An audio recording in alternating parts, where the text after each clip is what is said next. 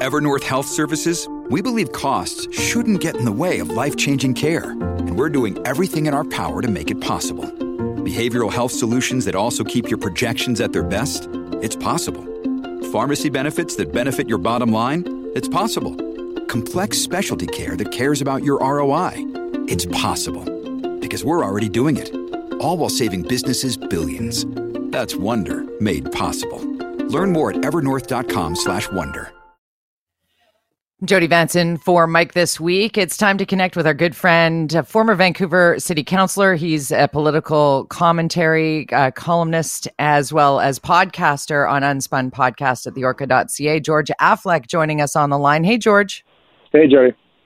I, I saw a tweet roll by by you, and uh, you and I have spoken so often about city budgets at, at Vancouver City Hall in particular, um, and how transparency is is really required, and and and really focusing on priorities and managing dollars in real time in a realistic fashion. You uh, put forth a retweeted a tweet uh, from the Globe and Mail article written by uh, Frances Bula regarding the hundreds of millions of developer contributions that the city of Vancouver. Having relied on for so many years to pay for housing, parks, and childcare centers is really dried up and you you uh-huh. had kind of a poignant yeah. note on that. So can you break that down for our listeners so uh, everybody understands what what this is about? Well, and I feel like this isn't a bit of the uh, "I told you so" factor, which I never like to do. But uh, the city of Vancouver uh, has been addicted. I, I've always stated when I was in office, especially to this revenue that they got from developers into the hundreds and hundreds of millions of dollars uh, for several years. But now it's dried up to pretty much like 20 million this year. So it's almost gone down to virtually nothing. And uh, that's a real challenge because uh, they rely on that money for a lot of their planning that uh, they're, they're going to be doing uh, for all their capital projects. So um, it's it's it's it's a real problem for the city in order to achieve its goals, and and now they can't because the money's not coming in like like they thought it would. Right. So the fees, the levels of layer of cost associated with developing in Vancouver ha- have been so significant, sometimes a deterrent to creating affordable housing, right? Yeah, there's two kinds of uh, funds that you get from development. One is uh, community amenity contribution, which traditionally is what paid for improving our parks, building building community centers, uh, doing these sort of capital projects that the city is responsible for. Uh, then development cost levies that you got from developers paid for things like sewage and water pipes and all that kind of stuff, the basic right. underground sort of stuff when you build out. So the development cost levies uh, come, it's a mathematical equation, whereas the community amenity contribution, the CAC, is negotiated quite often. There are some flat rate ones, but it's negotiated. And so it puts the city, I always feel, and, and, and Vancouver's the only one that really does this negotiation. Other cities have a flat rate structure. It puts this, uh, I feel, staff into in, in complicated relationships with developers. And, and developers have said that they feel like they're being taken advantage of. And, and now uh, what uh, Frances Bula's column is stating is that they said, you know what, enough is enough. We're, no, we're, we're going to renegotiate what you give us. We're not going to build our buildings. Uh, no matter what they are, uh, and so uh, we're they're basically paralyzing development in a lot of ways, but perhaps for good reason. But then the other thing that you see happening is major projects, uh, including housing, that we're, we're going to be based using this the CACs, uh, won't be happening as well. And, and the addition of housing to the CAC system was brought forward by Vision and, and took that money away from building community centers and moved it to housing. And you can have a debate about whether that's a good idea or not. But one major project that you won't see happening is the viaducts coming down. The viaducts in Vancouver relied on hundreds and hundreds of millions of dollars in CACs in order for that to happen. That's not happening now. So I would say you can assume that the viaducts won't be coming down in the, in the, of the near future. There was a plan for them to be dismantled in the next two years, uh, and that's I can't see that happening. And so the city is out of cash, uh, their revenue's down, and their CACs are disappearing, and they're in real trouble to achieve the goals that they want to achieve.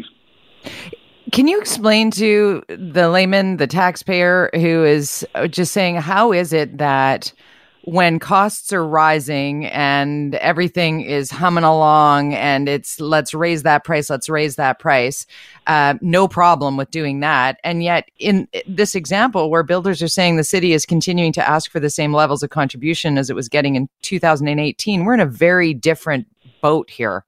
Uh, and then when city planners, the head city planner in Gil Kelley said that the city just has to find a way to pay for growth, and the city can't function without uh, these fees being at the levels that, that that are being asked for. The way it used to work was you would get a certain amount of uh, amenity contributions from the developers, but you wouldn't rely on them. Uh, right. Places like Bur- Burnaby, for example, saved all their CACs, and as a result, have no fiscal problems like Vancouver has because they set it aside. They didn't spend all their money. They saved it for a rainy day. We are now in a rainy day uh, more than ever before. Uh, and unfortunately, Vancouver, which is something I argued when I was in office, that we needed to save money, save these CACs for that rainy day because this money won't ha- keep coming in forever. And to assume it will be was was fiscally irresponsible of the Vision Controlled Council for 10 years. And so now we're in a situation where we have a new council who has no money to use to build anything, which means they either have to borrow the money, which of course comes with interest, and, and how do you pay that? And that comes paying down debt and all those things. Uh, but historically, that's how we did it. We would say, okay, uh, here's our project for the next four years. It's going to cost 150 million a year or whatever. Now the budget's like they're saying 400 million dollars a year. Of, You know, it compared to 150 when I was there. Uh, it's just not sustainable, nor is it possible uh, because there's it was built on the assumption that we would be getting hundreds and millions of dollars in contributions from developers, and that has stopped. So any of those projects that you that they, this council is talking about that they want to do won't be happening. There's just no money. There's no money to do it. It's not coming in. So therefore, anything that they want to do, including housing, can't possibly happen because they don't have the cash. What a massive concern this is when housing is at such crisis levels mid pandemic. It is just astounding that we find ourselves uh, in this sort of stalemate with development as well as out of cash to do the things that are urgently urgently needed. Where do we start to fix this, George? Well, and I always argued that the uh, amenity contribution shouldn't have gone towards specifically housing or building housing. The city of Vancouver should not be in the business of building housing. What they can be in is the business of real estate, uh, yeah. owning property. So if they wanted to be a part of that process of housing, what they what we should have done over those ten years is with that money that was coming in was purchasing purchasing strategic land in the city that then could be worked uh, out with the province and the federal government to develop social truly affordable housing, social housing, co-op housing, that kind of stuff, much like what we have along South False Creek, which is all city land. It was all developed in the 70s. It was all done, that city land, and then they worked with their partners federally and provincially and privately to build almost all that housing you see on the south side of False Creek. Uh, so there's a way that city can get involved in housing, but it's usually related to land, not building housing. We're not good at building housing. We're not. We don't have the business savvy to understand how to how to build housing, uh, and it's not the responsibility of cities. So they took all that money, they started putting it towards building housing. We haven't had a community center fixed or built in over 10 years in Vancouver. We, you can see our parks are a mess. Uh, we're not using the money in a way we should be, and we didn't save any, and we didn't even invest any in stuff that we could have then used.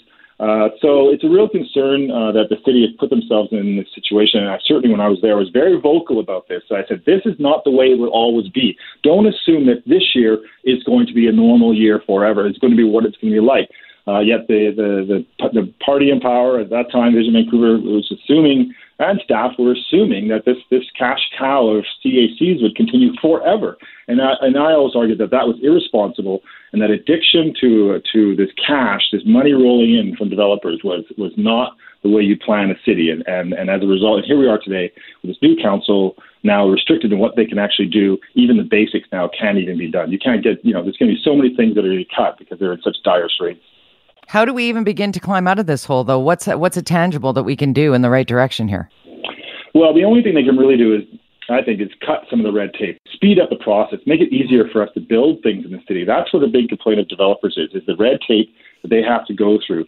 The cost is one thing. So there's this dichotomy of having to you can build more if you if you cut some of the costs, but then you of course cut your revenue as a city. So but if you build more, you uh, get more tax. And, you know, you, there's, there's, there has yeah. to be a new equation that the city comes up with. But absolutely, 100%. First and foremost is speed at which the, the people, developers, any kind of developer, whether it be social housing or private development, they all face the same challenges. Is the speed and the cost of building something in Vancouver is overwhelmingly complicated and, and challenging, and therefore they don't do it. And they're now they're putting their foot down.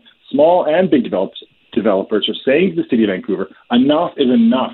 We need your support, not your uh, negotiation about giving you more money. And again, this isn't just about big developers. I know people no. that always look at these giant developments, but these are small you know developers doing fourplexes, duplexes. They're saying we can't do it. The math doesn't add up. Whether it's a rental or or a strata, it doesn't matter. It's just not happening, and uh, we're in a situation where we're just not building the kind of housing and the speed at which we need it, uh, and it's very frustrating for anybody.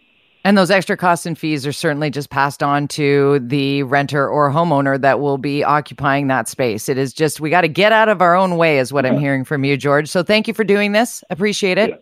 My pleasure. Jody Vance in for Mike Smith. It is time to connect with contributor John Jang on Strathcona Park. What have you learned? Uh, good morning, Jody. You know, it seems with uh, every passing day, the call for definitive action and the closure of Strathcona Park, the homeless camp, it grows louder and louder by the residents of that area. And truthfully, it's hard to blame them, right? You have young parents who feel the safety of their children and families are at risk. Uh, violent incidents have led to an increased police presence. And more recently, I'm sure you know, Strathcona residents have declared a tax resistance until the city and the province can find that solution solution. But the question remains what is the right solution that will not only remove the homeless camp, but address the core issue for a permanent fix? So, on that note, I spoke with Janice Abbott. She's the CEO of the Atira Women's Resource Society and an outspoken community leader about this particular topic. And she believes providing necessary resources to the homeless would be a crucial step forward. I think the you know the challenge obviously is um, is that people are homeless. So how do we uh, ensure that that um, people who are homeless are safe and um, have adequate support and services in a in a time when there is no housing available? Um, I think uh, some kind of uh, sanctioned camp is the best way forward. Um, in a location that makes sense. I don't know necessarily what that location is, um, but I think in a location that makes sense where there is adequate uh, support for the folks living in tents, at least until we have um, affordable, appropriate, and safe housing for everybody. In response to Strathcona residents threatening a tax revolt, Abbott says while she can understand their frustrations, she'd ideally like to see those residents advocating for a true solution. For sure, but also um, placing our anger and frustration at the right places. Um, and to me, the right places are, um, again, uh, advocating for things like a safe supply, decriminalization, um, enough adequate, safe, and affordable housing, and making the long-term changes that won't just move this problem from neighborhood to neighborhood.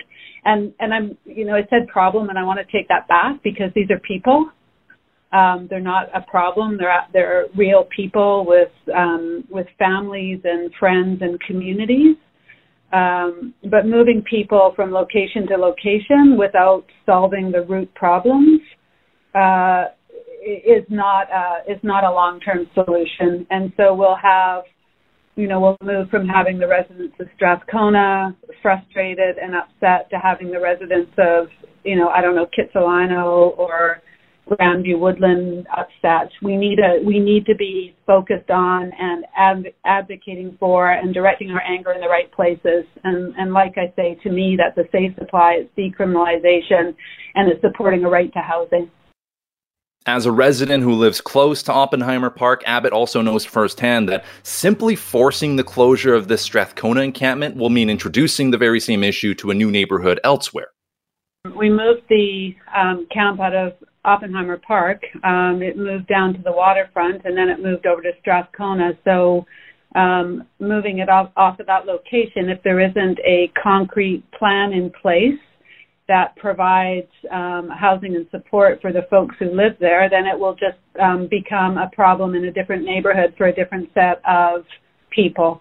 So um, we can't keep. It, it's unfair uh, to the city. It's unfair to the people in the camp that they have to bounce around every time somebody decides that they don't want this problem in their neighborhood. It's not going to go away. Um, it will just surface somewhere else, and then there'll be another group of people threatening not to pay taxes or who are very unhappy. So um, we need a, a solid plan um, that takes into consideration the vulnerabilities and the right to housing for the people who are camping.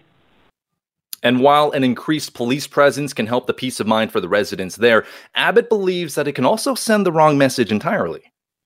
I, um, absolutely, um, and it also suggests to people that um, that they have something to be fearful of. Sending the police in, um, requiring people to move without uh, a long-term solution in place, just creates more uncertainty and negatively impacts um, everyone, including uh, neighborhood residents and the people in the park. Although these aren't easy discussions to have, she does say that it can help shine a light on some of these core issues that impact really everyone. I mean, these conversations are important conversations. Like I said, they're you know real people with um, real communities and families. Uh, we need to have um, more than compassion. We need to support the right right for housing, and and anything that gets us focused on that matters. What an important conversation that is to have, John. Thank you for uh, putting that together with Janice because it's interesting to to look at this from a perspective. Obviously, we're hearing from the residents of Strathcona wanting to take back their park, wanting to have the access, wanting their children to feel safe, wanting residents to feel safe, mm-hmm. and yet when Janice said, you know, the the problem at the park, and then she said, I want to take that back because they're not problem, they're people. That is right. really a poignant moment in this. Absolutely, like, because uh, it, it's easy to just sort of glance over and you say, "Wow, you know, I don't want to deal with this. I don't want this as as she was saying a problem." But it's not that. It is people that are dealing with issues, and if you don't tackle the core issues that are underlying uh, sort of everything here, then you're just going to have a band aid solution, which isn't really a fix. You're just moving and then shipping the issue somewhere else, as we saw with Oppenheimer, as we saw with Crab Park. So the true solution is, I, I think Janice is up to something here with housing and making sure the resources are available to those that desperately need it. Indeed, and shining a light on it on a regular basis is important. So thank you for doing that, John.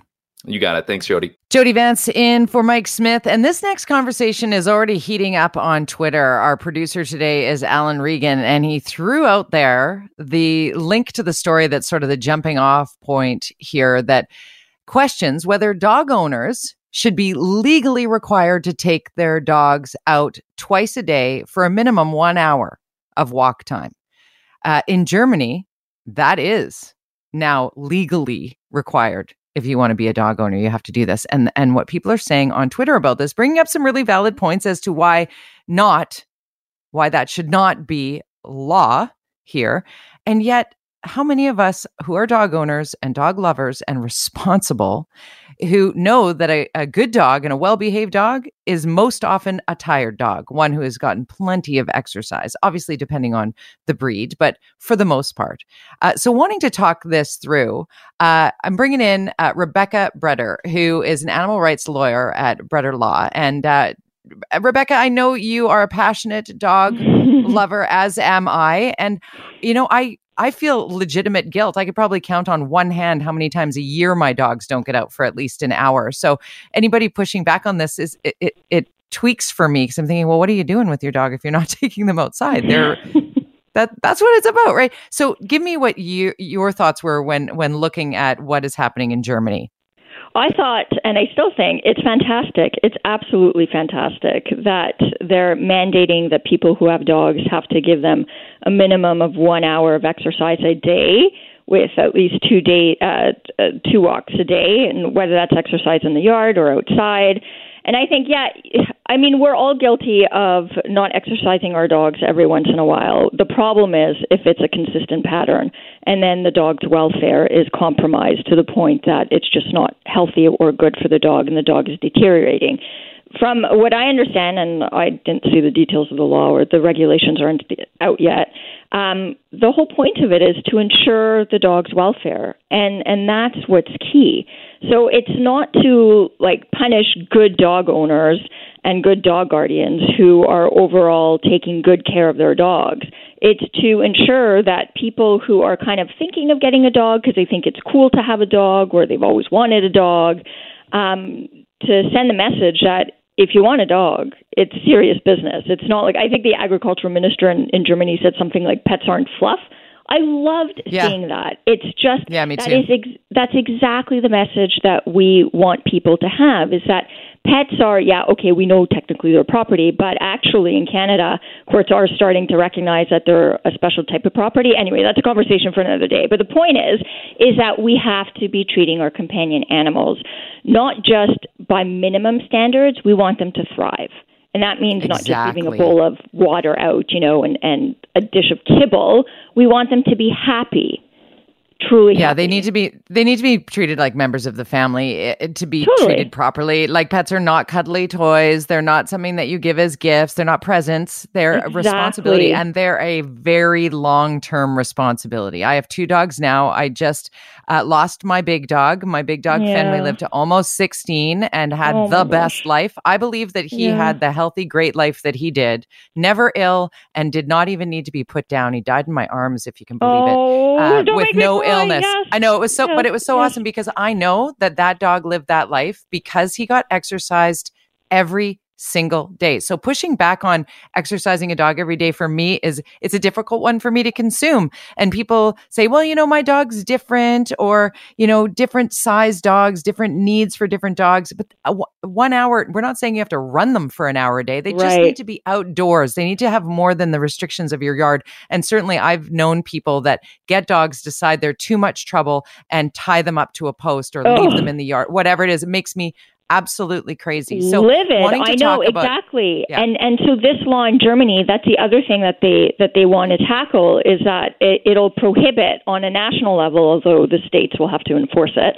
Um, they'll prohibit people from tying up their dogs for long periods of time. And exactly, I mean, it's just the whole point of this is that we have to be treating our dogs more than just with a bowl of water out and and and kibble. They really need to be given the proper care. And so, what I- one of the comments I just want to comment on because I, I saw Yeah, this on ahead. social media and I've seen it before, which is that well, what about like disabled people who can't walk Mm-hmm. their their dogs, right? Well, generally speaking, the service dogs, uh, disabled people who have service dogs do exercise their dogs um, more than an hour. They get they get that exercise. But and I appreciate that this may be controversial what I'm about to say, but I wholeheartedly believe it, which is that uh, if regardless of who the person is or what their ability is, if the dog that they are about to adopt or get cannot get the exercise that that particular dog needs and requires, and the needs are different, like you said, according to size and breed and all that. But if they cannot provide the care, and which includes exercise that that particular dog needs, then that person should not get that dog. Period. Because a dog should never suffer, no matter what.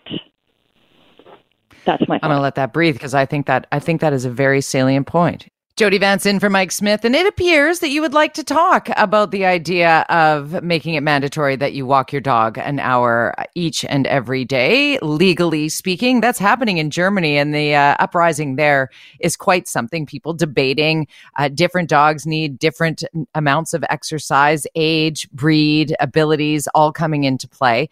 Uh, what is being thrown down in Germany is that dog owners sh- should be made to take their dogs out twice a day for a minimum of one hour total uh, to ensure that the dog gets enough exercise. Uh, 604 280 9898, star 9898 on your cell phone. Rebecca Breder is with us, uh, animal rights lawyer at Breder Law, uh, to take your calls and and let's let's talk this through. What do you think? Let's start. The phone board's absolutely lighting up here. Brian in Vancouver, you're up first. Welcome to the show.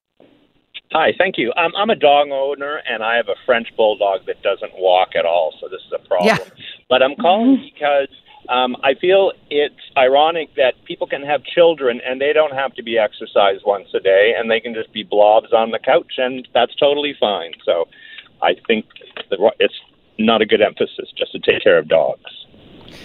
Okay, fair enough. Misguided. Uh, Brian says misguided to put this on dogs when kids can just be lump on a log uh, playing video games all day. I, I just finished that sentence for him because I'm trying to kick my kid outside constantly. um, and I think it is our responsibility to to know what is required, right, Rebecca? I think we know who we're speaking of here. It's not the responsible dog owner when Brian says I have dogs and he has a pug and, and mm-hmm. the person with the bulldog or the pug with the with a heart condition, obviously you're not dragging that dog around for hours on end. It's about the dogs who are are in stress and distress mode perpetually because they're not getting the exercise that they require. Yes, and let's just be clear. And I often get this. You know, whenever there's a conversation about a new law that uh, that's being debated about protecting animals, and people very often bring up a similar uh, comment or or argument about, well, what about the kids? What about you know something else about humans? There are much more important issues to be dealing with people. But you know what? This law is about animals. It's not about people. We need animal. We need laws that protect animals more. And like you said, Jody,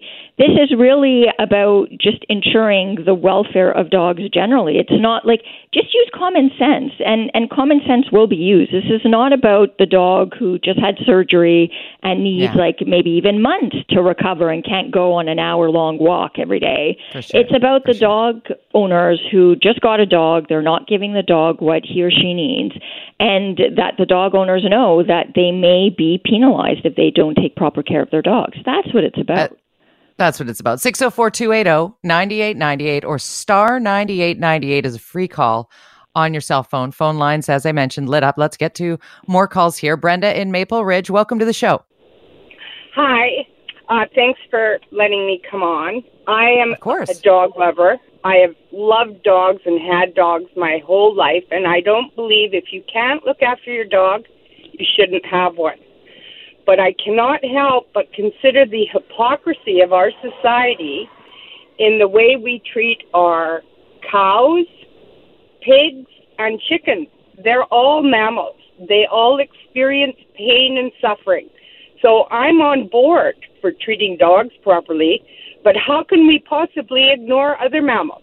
That's I get it. I, I, get it, Brenda. You know what? That's a very broad discussion. We're kind of honing it, honing it right in right here, just to the dogs today, because that is there's so much validity to that argument on mm-hmm. how animals are treated. Uh, for those who believe that that uh, that veganism is the only way, or those who feel responsible farming is a big key to this, or others who are like, well, just leave it the way it is. It's always it's not broken. Don't fix it. So let's let's push that just to the side, if we may, and continue on with the dog conversation specific to this perhaps being a law that might be embraced here in Canada. What is happening in Germany? The requirement to exercise your pooch on the daily as a rule. Troy in Vancouver, welcome to the show. Thank you, Jody. Sorry, I'm just going to bring it back one step. When you were talking about your dog, a 16 year old big dog with no health problems, and you never told us what type of dog did you have? He was a total mutt. I got the DNA done on him, and he was a, a border collie, shepherd, spaniel, corgi cross. he was a really okay. wild looking mutt and he was he was a big dog he was about he was about 56 pounds in general and uh, yeah so he's like a, a, kind of a yeah, like a mm-hmm. medium sized dog, I guess, almost a big dog. Yeah. I called him a big dog, but yeah, yeah. So and now okay, I have a Yorkie and a Jack Russell Terrier. So yeah, one twenty. That's, Wow, one twenty, a Mastiff, if you can believe it. Oh, but yeah, one twenty. So, anyways, yeah, God love them. So thank you for answering that, and I'll let you get back to the more important stuff. Oh, no problem. I'm happy to talk about Fenway anytime I can. He was also a therapy dog. He would go into care homes. He just was like that. He would go and sit next to people as long as they rubbed him between the ears. He was a happy dog. Aww. Never shook a paw because that pulls out the IVs, you know, if you're training your dogs. Uh, Greg and Langley, you're up next. Welcome to the show. Hey there. Um, hey. So, a question for you with your three dogs what if I was to say to you that I think that's absolutely irresponsible to have that many dogs, and I think the government should regulate you to one or two? Now, that's really none of my business how many dogs that you have. But actually, I, there is a regulation as to how many dogs I can have. I'm not allowed to have four. Okay, so and that is that legal, or is that your where you live? It's a bylaw. It it, it is a bylaw. Yeah, yeah, and it differs per city. It's yes. not a provincial law. It differs per city. Every city, uh, well, not every city has a law about how many dogs you can have. Some cities do, and those that do have different have different limits. But that's and we saw point. that with like, dog walking, right, Rebecca? We saw that with dog walkers. Like all of a sudden, they yes. had to be regulated. They could only have so many dogs at a time. They all had yeah. they had to wear vests. Yeah, yeah, but you know what? It, it it's not, and don't get me started on on like the limit of dogs because I think as long as a person is responsible for the number of dogs that they have, they should have as many dogs as they can. Someone who lives on like a ten acre property, if they could right. take care properly, they have the resources and the manpower to take care of like five, six, ten dogs then yeah, they should. But hoarding is definitely a concern, which is so not what what you are. Yeah, no, no, no. But I think that's a fair dogs. question. When I when I do talk about having num- numerous dogs, uh, it's a fair question, and I, I take that question. I take my dogs extraordinarily seriously. Um, and uh, yeah, I appreciate being asked about them because I think it's an education when people learn that I put them first. I would yeah. rather stay home and and eat uh, you know uh, luckily i have an enclosed little patio that they're safe in so hanging out with the dogs instead of heading out with friends to another location because you know what exactly. i chose to have dogs and i'm not going to leave them here by themselves exactly. Kristen yeah. Sorry, go ahead. Go, go. go ahead. No, no, Rebecca. I just wanted to say, why is it that people raise eyebrows when people say they have three dogs and four cats, yet they do not raise any eyebrows when people say they have four or five kids? Just saying. Fair enough. Just saying. Chris in Coquitlam, welcome to the program, Chris. Oh, hey, how are you? Good. You? Oh, pretty good. Uh, yeah, I listen to you all the time. Oh, thank you. Yeah. Um, but yeah, no, I'm just thinking it just seems like another way for, uh, you know, and obviously it's bad. If It's kind of heartbreaking when somebody doesn't isn't responsible for right. taking care of their dog. But uh, how how how would the government keep track of uh well, you know everybody like are they going to keep track how many times I walk my dog? Mm-hmm. But do you walk do you walk your dog every day? Actually, I can't have a dog anymore because our our oh. kid is allergic. So. Oh, that sucks. Oh, it sucks oh for gosh. him too because he just loves dogs, and and when he sees my mom's dog, he just hugs the dog it. anyway, and then he breaks out in hives. so. Oh, dude, I'm feeling your pain. But you know what? I'll tell you a quick, quick story. I've, I've only got a minute here, but I will tell you a quick personal story. When I had only one dog, I had no plans on getting a second dog. It was my first week working at Breakfast Television. It was in, uh, it was in October of 2011. One of the first things that happens w- was a little dog rescue uh, Halloween fashion show and walks down, walks this little Yorkie cross dressed as a beer can, literally looked up at me and said, Hi, mom.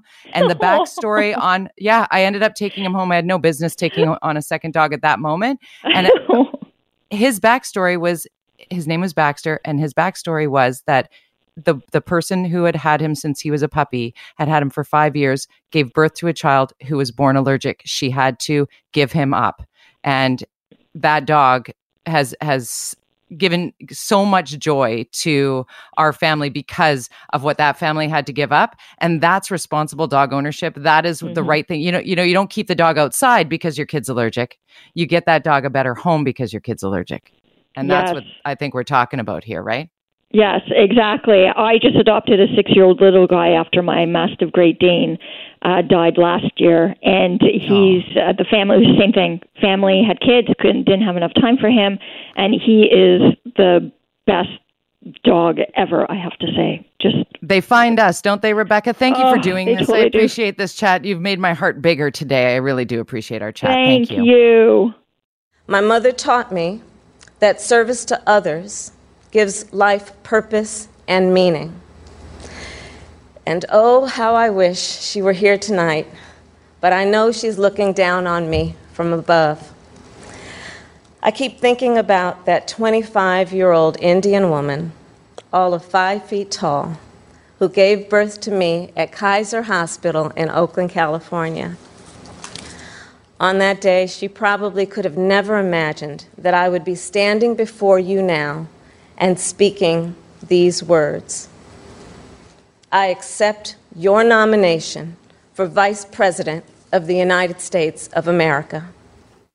That happened last night at the Democratic National Convention. It still gives me goosebumps. I've heard it numerous times. And it's interesting when we play it, when we talk about it, when we speak to the pride for women on a global scale, seeing a woman of color for the very first time nominated uh, for the office of Vice President of the United States. It is fascinating to me, and I can see them pinging right now into my inbox.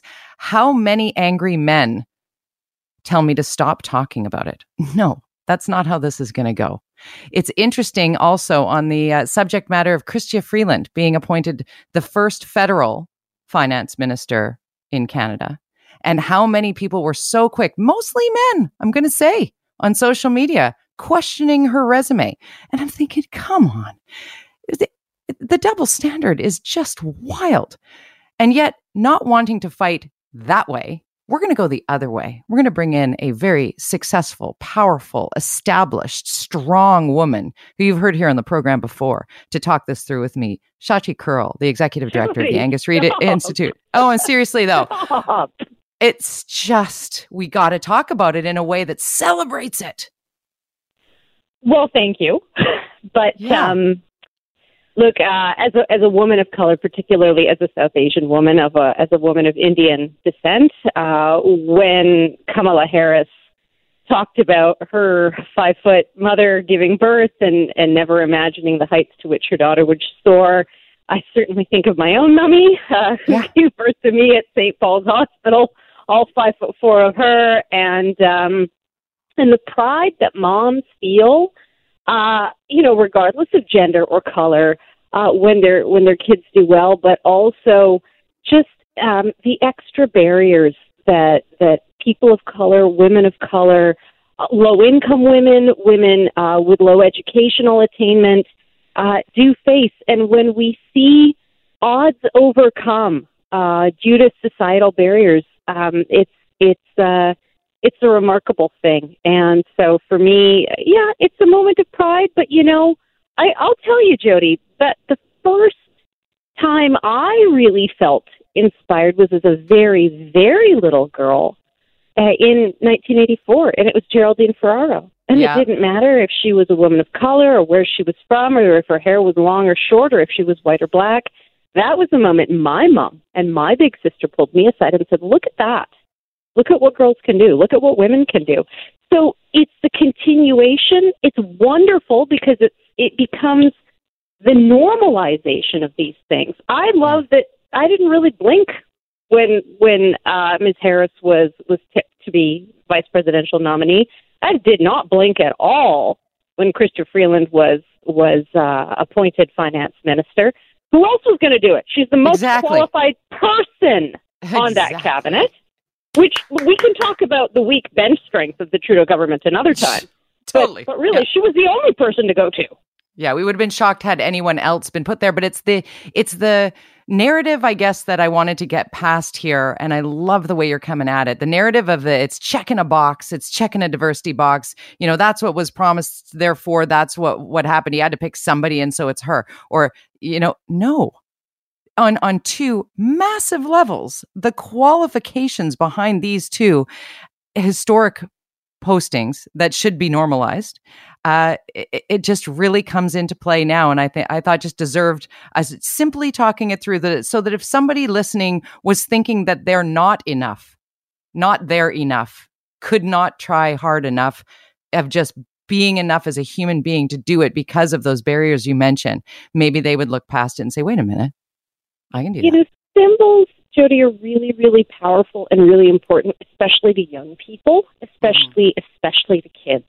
So I remember this was before my eyesight, you know, just went downhill and it and it didn't end up happening. I I wanted to be a pilot. I wanted to be an air cadet when I was little.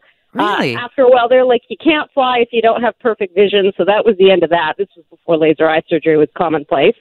Uh, mm-hmm. but I remember saying to my dad, I must have been three, two, three, going, well, girls can't do that. He went out and got me like a a Canadian Forces recruiting poster with a with a female helicopter pilot and stuck that in my room.